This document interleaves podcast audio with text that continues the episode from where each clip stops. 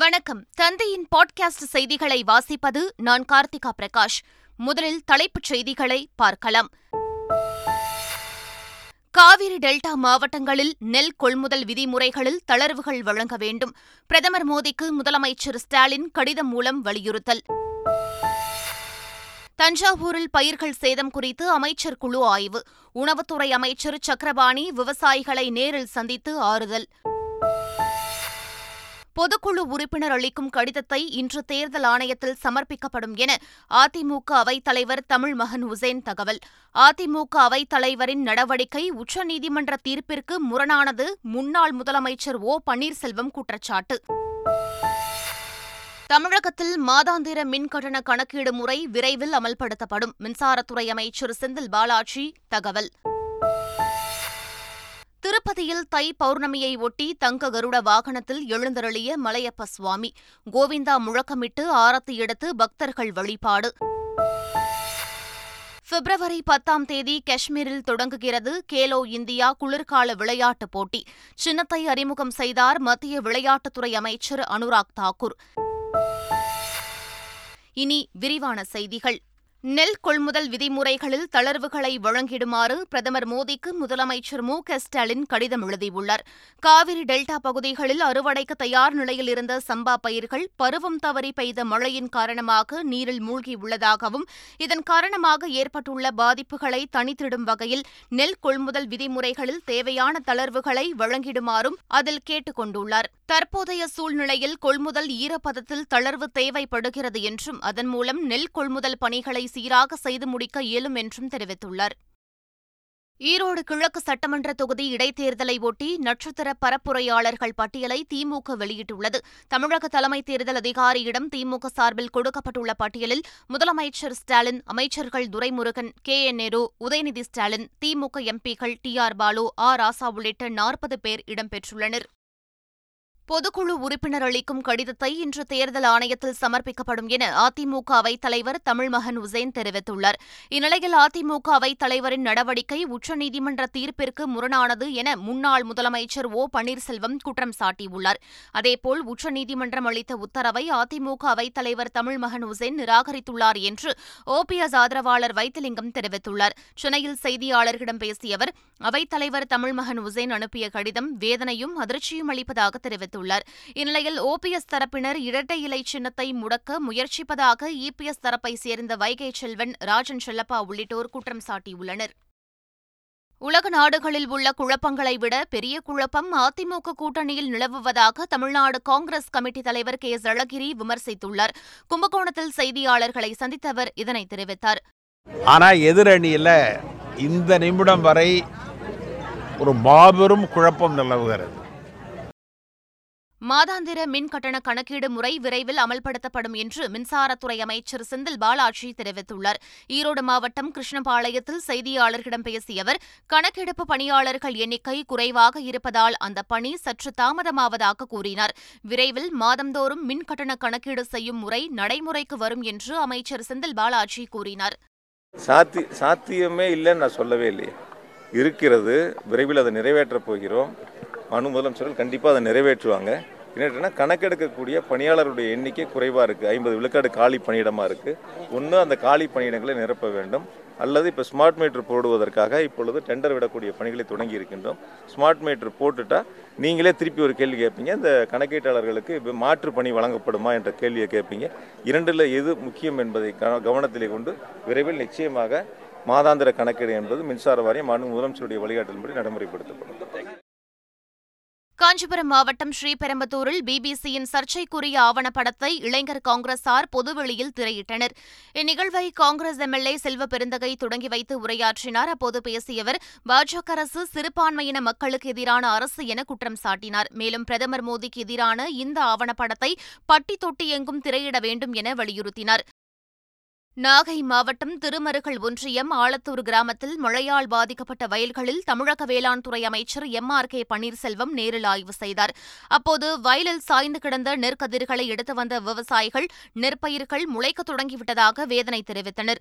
அவர்களின் குறைகளை கேட்டறிந்த அவர் தமிழக விவசாயிகளின் நலன் கருதி ஈரப்பதத்தை அதிகரித்து கொள்முதல் செய்ய மத்திய அரசிடம் கோரிக்கை வைக்கப்பட்டுள்ளது என்றார். தொடர்ந்து மயிலாடுதுறை மாவட்டத்தில் மழையால் பாதிக்கப்பட்ட நெல், உளுந்து மற்றும் பயறு பயிரிட பட்டுள்ள வயல்களை அமைச்சர் எம் ஆர் கே பன்னீர்செல்வம் ஆய்வு செய்தார். நாகை மாவட்டம் வேதாரண்யத்தில் கனமழையால் பத்தாயிரம் ஏக்கர் சம்பா நெற்பயிர்கள் தண்ணீரில் சாய்ந்து சேதமடைந்துள்ளன. கடந்த நான்கு நாட்களாக விட்டுவிட்டு கனமழை பெய்ததால் வேதாரண்யம் அருகே உள்ள கருமம்புலம், ஆயக்காரன்புலம், குரவப்புலம், தாணிக்கோட்டகம், கரியாப்பட்டினம் உள்ளிட்ட பகுதிகளில் அறுவடைக்க தயாராக இருந்த நெற்பயிர்கள் நீரில் சாய்ந்து சேதமடைந்துள்ளன. அதேபோல் திருவாரூர் மாவட்டம் திருத்துறைப்பூண்டியில் நானூறு ஏக்கர் நெற்பயிர்கள் சேதமடைந்துள்ளதால் விவசாயிகள் வேதனையடைந்துள்ளனர். இலவச பேருந்து பயண அறிவிப்புக்கு பின் பேருந்துகளில் பெண்களின் பயண விகிதம் நாற்பது சதவீதத்திலிருந்து அறுபத்தி நான்கு சதவீதமாக உயர்ந்துள்ளதாக போக்குவரத்துத்துறை அமைச்சர் சிவசங்கர் தெரிவித்துள்ளார். ஈரோட்டில் செய்தியாளர்களை சந்தித்த அவர் பெண்களின் பொருளாதாரத்திற்கு இது உதவியாக உள்ளது என தெரிவித்தார். முன்னாள் முதலமைச்சர் ஜெயலலிதாவின் அண்ணன் மகளான ஜெயதீபா மாதவன் தம்பதியினரின் குழந்தைக்கு பெயர் சூட்டும் விழா சென்னையில் நடைபெற்றது. இதில் பல்வேறு அரசியல் கட்சியினரும் பிரபலங்களும் கலந்து கொண்டனர். பெயர் சூட்டும் நிகழ்ச்சியில் முன்னாள் முதலமைச்சர் ஓ பன்னீர்செல்வத்தின் இளைய மகன் ஜெயபிரதீப் கலந்து கொண்டு ஜெயதீபாவின் குழந்தைக்கு தங்கச்சங்கிலி அணிவித்து வாழ்த்தினார். முன்னாள் முதலமைச்சர் கருணாநிதியின் பேனா நினைவுச் சின்னத்திற்கு பொறாமையால் எதிர்ப்பு வருவதாகவும் அதனை பொருட்படுத்த வேண்டியதில்லை எனவும் மதிமுக பொதுச் செயலாளர் வைகோ தெரிவித்துள்ளார். ராமேஸ்வரத்தில் செய்தியாளர்களிடம் பேசிய அவர் பேனா சின்னத்தை எதிர்ப்பவர்கள் பட்டேல் சிலையை ஏன் எதிர்க்கவில்லை என கேள்வி எழுப்பினார். பெருங்குடி குப்பை கிடங்கில் பயோ மைனிங் முறையில் சுமார் நூற்றைந்து லட்சம் டன் பிளாஸ்டிக் கழிவுகள் மறுசுழற்சி செய்யப்பட்டுள்ளதாக சென்னை மாநகராட்சி தெரிவித்துள்ளது. சென்னை பெருங்குடி குப்பை கிடங்கில் கடந்த இரண்டாயிரத்து இருபத்தி ஒன்றாம் ஆண்டு முதல் குப்பைகளை மறுசுழற்சி செய்யும் பணி நடைபெற்று வருகிறது. இதுவரை சுமார் நூற்றைந்து லட்சம் டன் பிளாஸ்டிக் கழிவுகள் மறுசுழற்சி செய்யப்பட்டு சிமெண்ட் ஆலைகளுக்கு மாற்று எரிபொருளாக அனுப்பி வைக்கப்பட்டுள்ளதாகவும் இதன் மூலம் சுமார் ஏழு புள்ளி ஐந்து மெட்ரிக் டன் அளவுக்கு கார்பன் டை ஆக்சைடு உமிழ்வு தடுக்கப்பட்டுள்ளதாகவும் சென்னை மாநகராட்சி தெரிவித்துள்ளது. சென்னையில் திருட்டு வாகனங்களை கண்டுபிடிக்க ஐம்பது இடங்களில் அதிநவீன இருநூறு A N P R camera பொருத்த காவல்துறை முடிவு செய்துள்ளது. வாகனங்கள் திருட்டை தடுக்கவும் திருடப்பட்ட வாகனங்களை உடனடியாக கண்டுபிடிக்கவும் சென்னை காவல்துறை ட்ராஸ் எனப்படும் புதிய திட்டத்தை செயல்படுத்த உள்ளது. அதன்படி இருநூறு அதிநவீன ஏ என் பி ஆர் கேமராவை சென்னை முழுவதும் ஐம்பது இடங்களில் பொருத்துவதற்கு காவல்துறை முடிவு செய்துள்ளது. சேலை, ஷால்வை உள்ளிட்ட துணிகளில் பழங்குடியின பாரம்பரிய பாறை ஓவியங்களை வரைந்து குன்னூர் பழங்குடியின பெண்கள் அசத்தி வருகின்றனர். நீலகிரி மாவட்டம் புதுக்காடு குறும்பா கிராமத்தில் வசித்து வரும் பெண்கள் டெய்லரிங் பயிற்சியில் ஈடுபட்டு துணி வகைகளில் ஓவியங்கள் வரைந்து வருகின்றனர். சேலை, ஷால்வை, துணிப்பைகள் உள்ளிட்டவற்றில் பாறை ஓவியங்கள், தேன் எடுப்பது, விவசாயம் செய்வது போன்ற பழங்குடியின மக்களின் வாழ்க்கையை பற்றின ஓவியங்களை வரைகின்றனர். இந்த தொழிலை மேம்படுத்த போதுமான இடவசதி மற்றும் நிதி உதவி அளித்து வாழ்வாதாரத்தை உயர்த்த மத்திய மாநில அரசுகள் நடவடிக்கை எடுக்க வேண்டும் என பழங்குடியின பெண்கள் கோரிக்கை விடுத்துள்ளனர். Rotary club of Chennai towers அமைப்பின் காஃபி டேபிள் புத்தக வெளியீட்டு விழா சென்னை நுங்கம்பாக்கத்தில் நடைபெற்றது. Rotary club of Chennai towers அமைப்பு பொருளாதாரத்தில் நலிவடைந்த மக்களின் வாழ்க்கை தரத்தை மேம்படுத்த பல்வேறு பணிகளை மேற்கொண்டு வருகிறது. இருபத்தைந்து ஆண்டுகளை நிறைவு செய்துள்ள இந்த அமைப்பின் வெள்ளி விழா சென்னை நுங்கம்பாக்கத்தில் நடைபெற்றது. இந்த விழாவில் rotary club of Chennai towers அமைப்பின் செயல்பாடுகள் குறித்து காஃபி டேபிள் என்ற புத்தகம் வெளியிடப்பட்டது. Rotary club of Chennai towers அமைப்பைச் சேர்ந்த சதீஷ் மற்றும் பல்வேறு சிறப்பு விருந்தினர்கள் கலந்து கொண்டு புத்தகத்தை வெளியிட்டனர். திருத்தணி முருகன் கோவிலில் தைப்பூச நிகழ்ச்சியின் இறுதி உற்சவத்தில் முருகப்பெருமான் தங்கத்தேரில் எழுந்தருளி அருள் பாலித்தார். திருவள்ளூர் மாவட்டம் திருத்தணி முருகன் கோவிலில் தைப்பூச திருவிழா பெருவிமர்சையாக கொண்டாடப்பட்டது. இதன் இறுதி உற்சவத்தில் வள்ளி தெய்வானையுடன் தங்கத்தேரில் குதிரை மீது எழுந்தருளிய முருகப்பெருமான் கோவில் மாடவீதியில் உலாவந்து பக்தர்களுக்கு காட்சியளித்தார். தை மாத பௌர்ணமியை ஒட்டி காஞ்சிபுரம் வரதராஜ பெருமாள் கோவிலில் தெப்ப உற்சவம் விமர்சையாக நடைபெற்றது. பெருமாள் ஸ்ரீதேவி, பூதேவி மற்றும் பெருந்தேவி தாயாருக்கு சிறப்பு அபிஷேக ஆராதனை செய்யப்பட்டது. பின்னர் பச்சை பட்டு, திருவாபரணங்கள் உடுத்தி பக்தர்களுக்கு பெருமாள் காட்சியளித்தார்.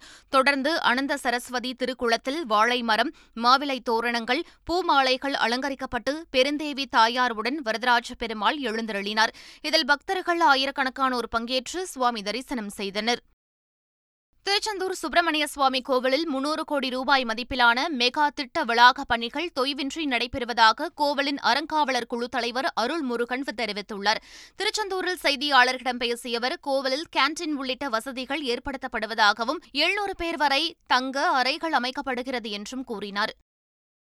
கோவை மருதமலைக்கு இணையாக புராணங்களில் பாடப்பட்ட கோவை செஞ்சேரி மலை வேலாயுத சுவாமி கோவிலில் தைப்பூச திருவிழா கொண்டாடப்பட்டது. இதன் ஒரு பகுதியாக நடைபெற்ற திருத்தேரோட்டத்தில் தமிழ்நாடு செய்தித்துறை அமைச்சர் மூப்பைய சாமிநாதன் கலந்து கொண்டு தேரை இழுத்து சுவாமி தரிசனம் செய்தார். அதில் சுற்றுவட்டார கிராமத்தைச் சேர்ந்த முப்பதாயிரத்திற்கும் அதிகமான பக்தர்கள் கலந்து கொண்டு வழிபட்டனர். வடலூர் சத்திய ஞான சபையில் நடைபெற்ற ஜோதி தரிசன விழாவில் பங்கேற்ற ட்ரம் சிவமணி அருட்பெருஞ்சோதி தனிப்பெருங்கருணை என்று முழக்கமிட்டவாறு ட்ரம்ஸ் வாசித்தார். அதனை பொதுமக்கள் மெய்மறந்து ரசித்தனர்.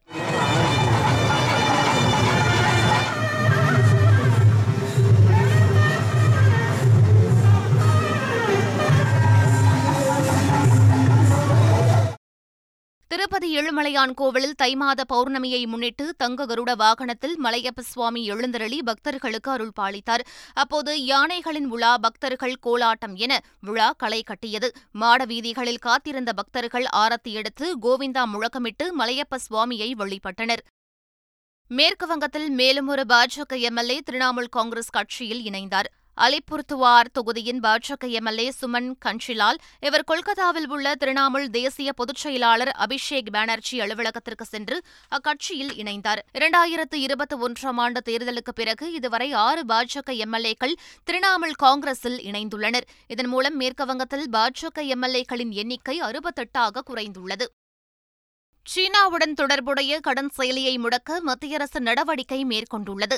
சீன கடன் செயலிகள் மூலம் கோடிக்கணக்கில் நடந்த முறைகேடு தொடர்பான புகார்கள் தொடர்ந்து பதிவான நிலையில் அந்த கடன் செயலிகளை முடக்கும் நடவடிக்கையை மத்திய அரசு மேற்கொண்டுள்ளது.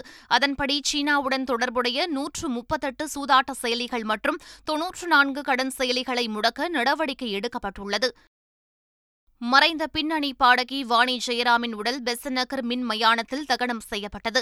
இறுதி சடங்கின்போது காவல்துறை சார்பில் முப்பது குண்டுகள் முழங்க வாணி ஜெயராம் உடலுக்கு மரியாதை செலுத்தப்பட்டது.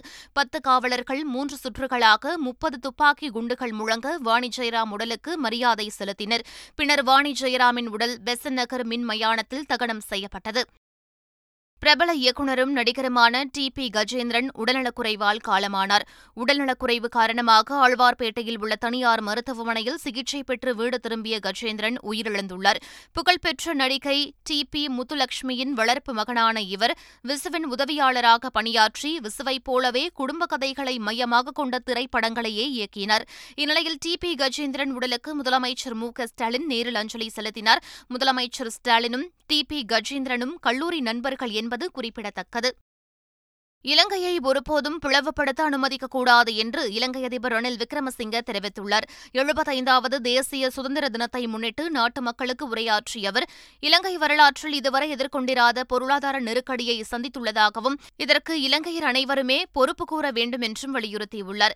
இலங்கையை சுதந்திரம் அடைந்ததன் எழுபத்தைந்தாவது ஆண்டை முன்னிட்டு அந்நாட்டுக்கு இந்திய அரசு ஐம்பது பேருந்துகளை வழங்கியுள்ளது.